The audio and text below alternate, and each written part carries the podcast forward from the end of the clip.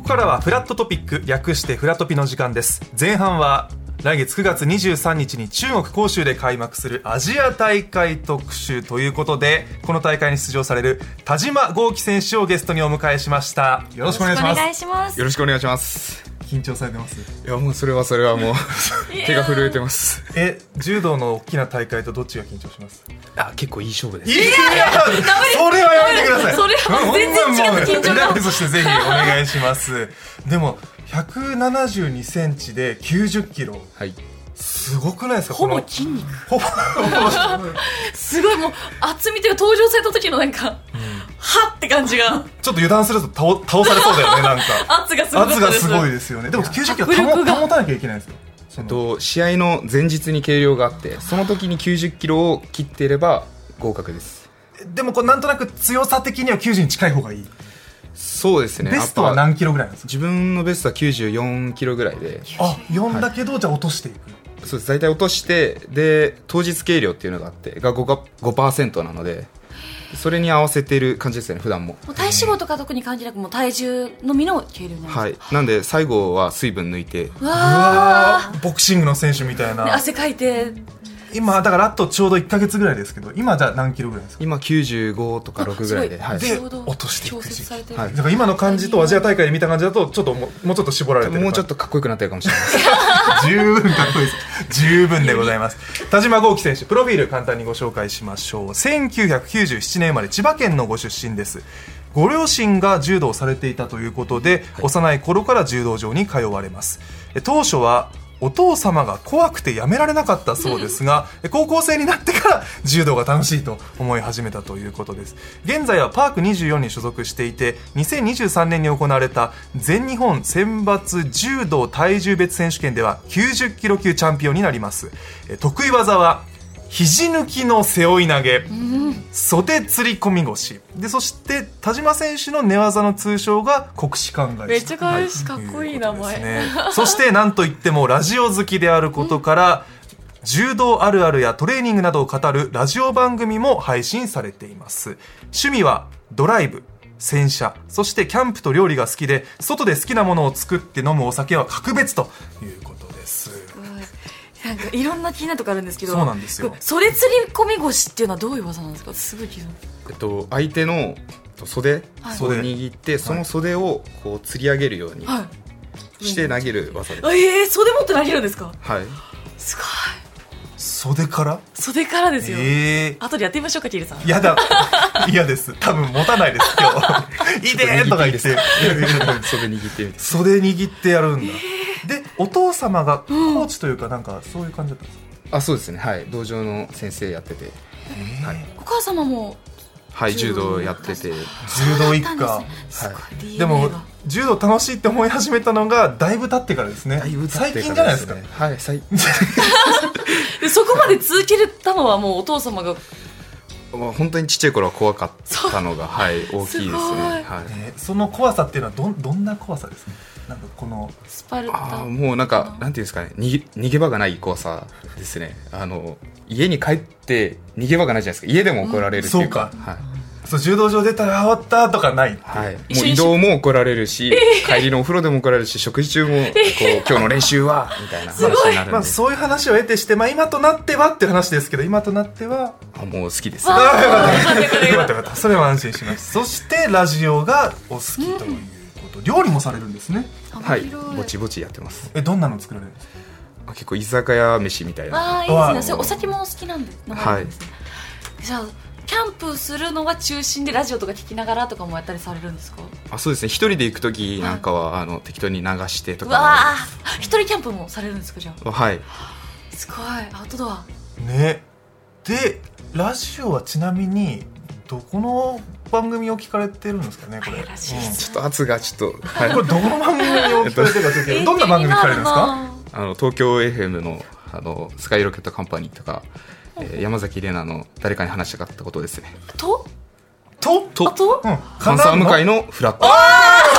よかったよかった言わせまあーよかっしたたよかった向井さんやりましたよああよかったよかったああびっくりした帰ってもらおうかと思っちゃったけどああよかったよかったえでもこのラジオを聞き始めたきっかけというか97年生まれだったらもうテレビスマホ世代じゃないですか、ですよねなんでラジいくらオでもとその幼少期のあの出稽古の移動とかでやっぱ父が車で流してたりとかでなんかながらでこう聞くっていうのが自分の中に文化的なものがあってなんでそれであの家事とかする時も聞いたりしますへえあそれもお父さん仕込みなんですねいやラジオあいやあ違う違う違う 認めたくないです でもあれですねこうラジオを聞くこうなんか試合に向かう途中とかでも聞いたりするんですかいや試合の時はもう音楽とか余計なこう情報は入れないように集中してって、なるほどねはいで試合前でね聞く時って歌詞がない方がいいとかあったりするんですか英語だったりかなんか意味がわからない方がいえいっとか、と、自分は結構使い分けてて、へあのアップウォーミングアップとか試合に向かう途中はその日本語のこうちょっと歌詞に意味あるものを聞いたりするんですけど、試合直前は洋楽のうるさいものを聞いて、へ感じです、は上い、げるってテいンション上げてみうたいな。えーあるんそだうやっぱそのプレイリストも聞いてみたいですねキで今現在毎週金曜日にスタンド FM から「タジゴーフライデー」という番組を配信されているとでツイッターもやられてますからそこから聞くこともできるんですけれどもなぜこう自分で配信しようっていうとりあえずちょっとやってみたかったっていうのとあと友達が、えーこうお笑い目的っていうかふざけてやってたのを聞いてあ結構簡単にできるんだなっていうのででツイッターとかだと文字制限があったりとかそのやっぱ声の方がこう温度感が乗るんで、えーそっちの方がちょっと需要あるかなと思ってーあ好奇心ですねえ毎週金曜日にもうずっどれぐらい大体30分前後で、しっかりはい、ー絶対間なくあの話し続けてられるので、うんすごいというかあの普通に編集とか込みであの私も30分ぐらいの枠のやつを収録でさせてもらってますけど、収録でバーって喋ってそこをカットしてもらったりとかしてますけど田島さんのやつは割ともうそのままありのままって感じですよもねうできるだけ手間かけたくないんであの30分録音してあ超えたなと思ったら終わりますって言ってすごいそのまんま載せてます私も4回ぐらい配信聞いたんですけど、はいこう主にこうどういうこうテーマでやってると、まあ、基本は柔道の話とか、えートレーニングとかがメインにはなるんですけど自分の、えーしょうもない私生活でこんなことありましたって話したりとか、まああとはそのレターとかコメントに答えるっていう感じでやってますどうですか聞くのと喋るの違いますなんかこ気になる喋る方が難しいですねう難しいですね喋るのねしかも台本もないですもんねこういう自分たちの番組だと台本を作っていただいてっていうのはあったりしますけどもうセルフでもう自分で喋りたいこと考えていただいたメールとかそうでですねざっくりこう箇条書きであ何喋るわあ何喋る何喋るだけ書いて、うんえー適当に喋ってあ時間足りねえなでカットしたりとかあの余ったからじゃあ追加で何々喋りますみたいな、はあー臨機応変にい、私が聞いた回は草津温泉ってヒリヒリするよねっていう回が聞いてないそれね草津温泉でこう温泉の話といろいろありますよねみたいな話草津温泉がヒリヒリするよねって話をしてる時に電話がかかってきてあリアルだ収録を一時中断したっていう回だったんですけどそれをまんまおおっしゃって て、まあ、そういうのも含めてハプニングも含めてそういろんな話されてて、それこそ、まあ、割とこう柔道の真剣なお話とかそれこそ国際大会のお話とかって、なかなかその聞くことがなくて、そういった話もねあそうですね毎回試合のこう意気込みと、えー反省みたいなのは入れてるんで、まあ、その、えー中高生に、えー自分がどういうことを考えて試合しましたとかこの試合でこういう、えー反省点があって次はこういうふうにやっていきますっていうのが、まあ、ヒントになればいいなと思ってやってますいやだからそれ結構この柔道をやってる人にも刺さるしそうじゃない人にもこう結構ねこれ正直にお話しされてるんですよ、なんかそのうんうんうん表彰式の時にこうどういう姿勢で臨むかみたいなちょっとこう結構シビアな話もこう等身大でお話しされていて結構引き込まれるラジオですけれどもありがとうございます強制のね 強制しましたっていう話をして今日強制されててちょっと滑舌がみたいな話をされて、はい生放送どうですか今日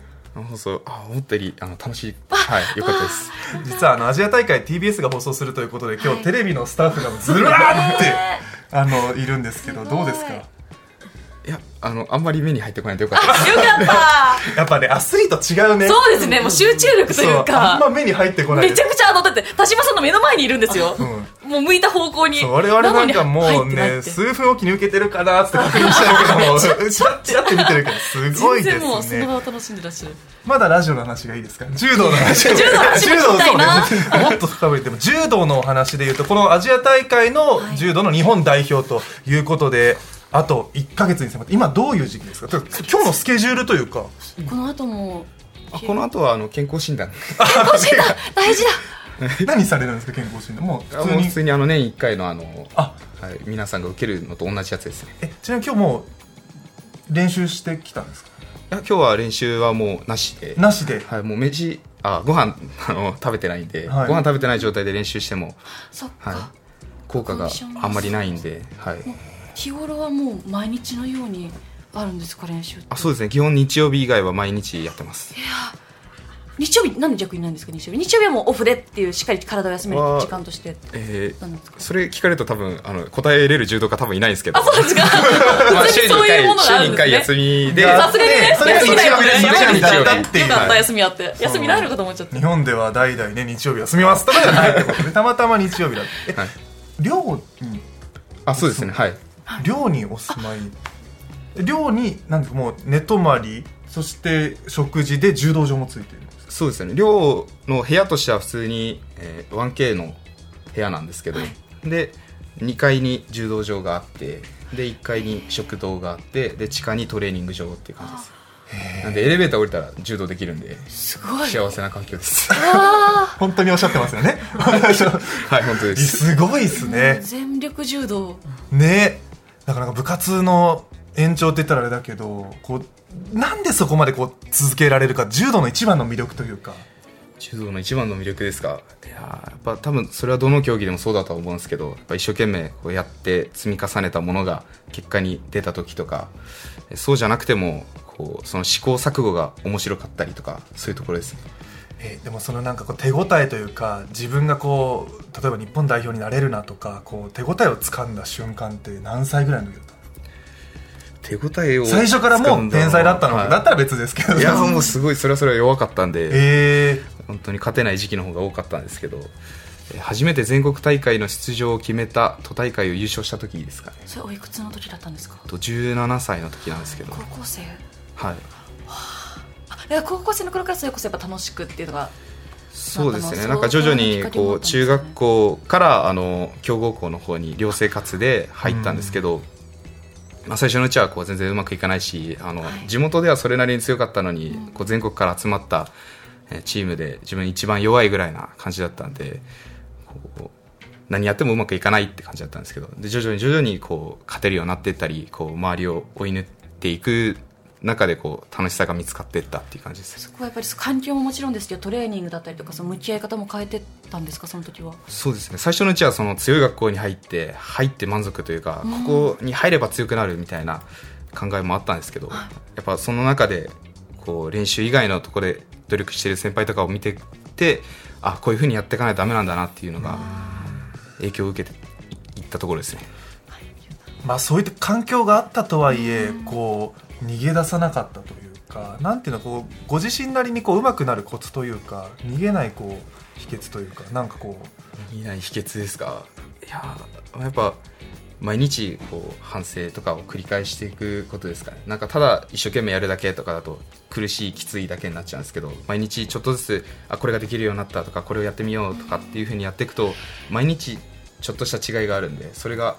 えー楽しいと思えるようになれば多分その辛い苦しいっていうのはなくなるっていうか考える暇がないと思います、ねえ初めて日の丸を背負ったのはは高校3年生の時にそのごい、えー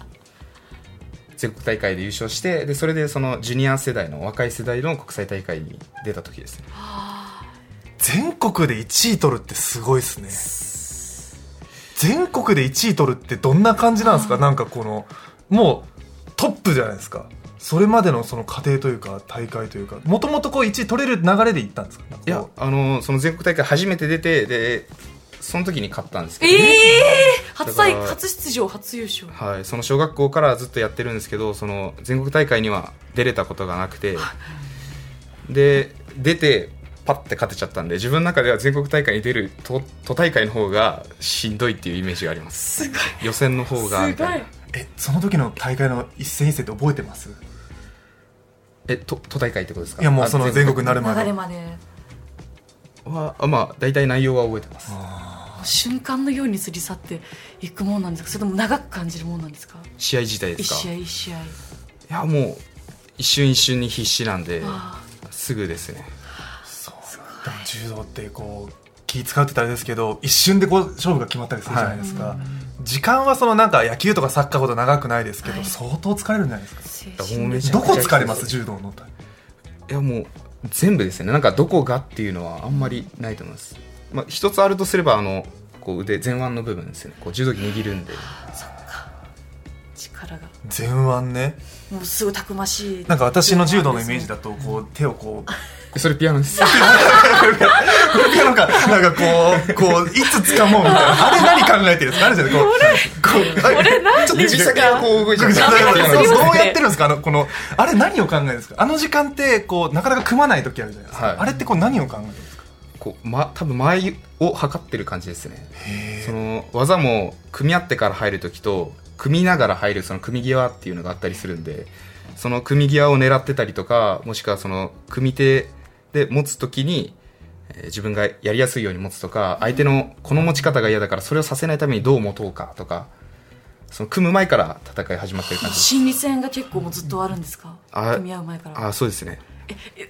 あでもこれはでもですね言っちゃダメなやつですよねなんかその自分のなんかあそう種明かし的なねそうそうそうアジア大会はこれでいきますみたいな言わない方がいいですねそれは伏せていただい海て外選手なら別に大丈夫だと思いますそれがでもある意味分かった状態ではいや互るいのみたい特なとこ徴だろもあったりるとかもうありますもう今映像とかがどんどん回ってるんで研究もすぐされるしすぐ対応されるんで、うーんその中でこういかにその場で対応していくかはいっていうことなんですね、もう来月に迫ってます9月23日、アジア大会という大会なんですけどちょっと私の方から紹介させていただきますお願いしアジア大会というのはいわゆるこうアジア版のオリンピックです、いわゆるそのなんとかの世界選手権とかアジア選手権ではなくもうアジア中のトップアスリートが集まってもうオリンピックをするというような感じで、えー IOC 国際オリンピック委員会公認のもう国際総合競技大会ですで1951年第1回大会がインドのニューデリーで行われてこうアジア各地を転々としていくんですね2026年にはあの愛知で行われますし、こうアジアでやっているということで、今回は9月23日から中国広州で行われるという大会になります4年に一度のアジアのオリンピックと言われる大会アスリートにとってはどんな大会ですかアスリートにとってはいやもう本当に、えー出れるだけで嬉しい大会なんで、まあ、それで、えーまあ、勝つためにややってますけど本当に、えー試合自体を楽しめたらいいなと思ってますいやもうこの大会日本選手の活躍がすごくて前回がコロナの影響もあって2018年なんですけど日本選手205個メダル取ってますすごい 205個取ってますめちゃくちゃ取ってるあの何競技あるんだ MVP 池江璃花子選手とって前人未到の6冠達成したんですけれども、まあすごい大会ですよね、でまたいろんな競技の選手が集まるっていうのそのあたりってこうどうなんですかこうはい柔道の大会だと柔道の選手だけじゃないですか他の競技の選手も集まってる一回あのユニバーシアードっていう大学のオリンピック学生オリンピックみたいな大会あってその時もいろんな競技のし人が集まってたんですけどやっぱこう筋肉見ちゃいますねあれ何の競技かなみたいなえなんでそれでこう想像したりはいあそこの筋肉発達してるからこの競技かなみたいな分かるもんですか、大体、すごいで面白いのがやっぱ陸上選手で、はい何々かなと思ったらちょっと違ってたりとかまあ、そう競技もいろいろありますもんね陸上の中でも、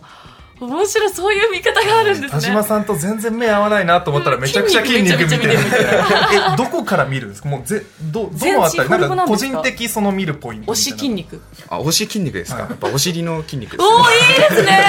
えでも危おない尻って大臀危筋となかいなおの尻ははい合法的にでもしっかり見えるもんですかそのシルエットですか、シルエットだったり横から見た時の膨らみだったりとかああえ一番いいお尻は何の競技なんあです気かになりますねあのやっぱラグビー選手とかがわあいいお尻してますね中腰になったりするからはい中腰になったりするからあそうですね中腰になったりは鍛えられるんだえー、ちょっと注目してお尻も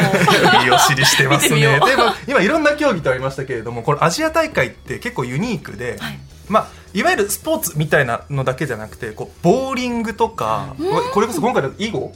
とか。あるんですよ本当にいろんな競技があって調べると面白い大会でアジア大会9月23日開幕でございますで柔道っていうとちょっと今回の見どころを教えていただいていいですか柔道の見どころですか、はい柔道ご自身でもいいですし、はいえーそうですねあの各、えー階級の選手それぞれ見るのも面白いと思うんですけど、えー男女混合の団体戦があってで団体戦は柔道個人競技ではあるんですけどその唯一のそのチーム戦的なものがあったりとか、えー試合の勝ち負けをチームで喜ぶっていうところが面白いし見ててこう試合短いじゃないですか一人一人だとチームだで出ると大体30分ぐらいはやるんで、えーそこが面白いかな盛り上がれるポイントかなと思いますその団体戦ってこの何人でどうしたら勝ちみたいなのってどういうルールなんですかえっと、男女3人ずつで、え4点取ったら勝ちが決まるんでそれで終わりだと思いますへ面白そうですねーねまた違った見方が通常のねそう柔道とはで田島選手は26日から90キロ級はいこれはズバリどこを目指してあもちろん優勝以外はないですねえこの、まあ、ライバルというか、まあ、難所というか何を課題に臨まれますか課題は、えーいかに自分の柔道を出せるかっていうところで、えー慌ててしまったりとか相手の嫌な動きとかに動揺しないように、えー自分の柔道を出せれば勝てると思ってますえっと、絶対見ます。私、絶対見 ます。何それ絶対見ます。絶対見ますんで、ちょっと素人にもわかる、あ、田島さんが自分の柔道できてるなと思うポイント、ここ見たら、強みというかできるよとか、ここの、なんかわかんないですけど、こあの手の動きじゃないですけど、これ入ったら、田島さんの動きだというか、そこにこう、注目したいと思うんです。 えーもうガンガン技に入っていってそれで相手がこう投げれそう投げれそうでおーおーって盛り上がれれば、えー田島の柔道が出せてますおあー、結構こう積極的にはい、行く。結構攻める柔道で、えー思いっきり、えーなんかホームランバッターみたいな感じで思いっきりブンブン振りますええー、あわかりやい、すい。わかりやすい。はい、もうで組そういう合が多いんですねなんか動きがなかったらダメですね、なるほとどにかく行くっていう。はい、でどんどん投げに行って投げきれなくてもそのどんどん相手を持ち上げたりとかこうあー盛り上がる局面があれば、えー田島の良さが出てますチェックしましょひかるちゃんも、このポイントならね。うめちゃくちゃチェックできるいってるいってるあいってるいってるこれ田島さんの柔道だいってるってよっていう思えるので 皆さんもぜひ見ていただきたいと思います。大会は9月23日からで、田島さん26日からということで、TBS 系列で放送しますので、ぜひ応援してください。ということで、今日は柔道家の田島豪輝選手をゲストにお迎えしました。ありがとうございましたあ。りがとうございましたありがとうございました La la la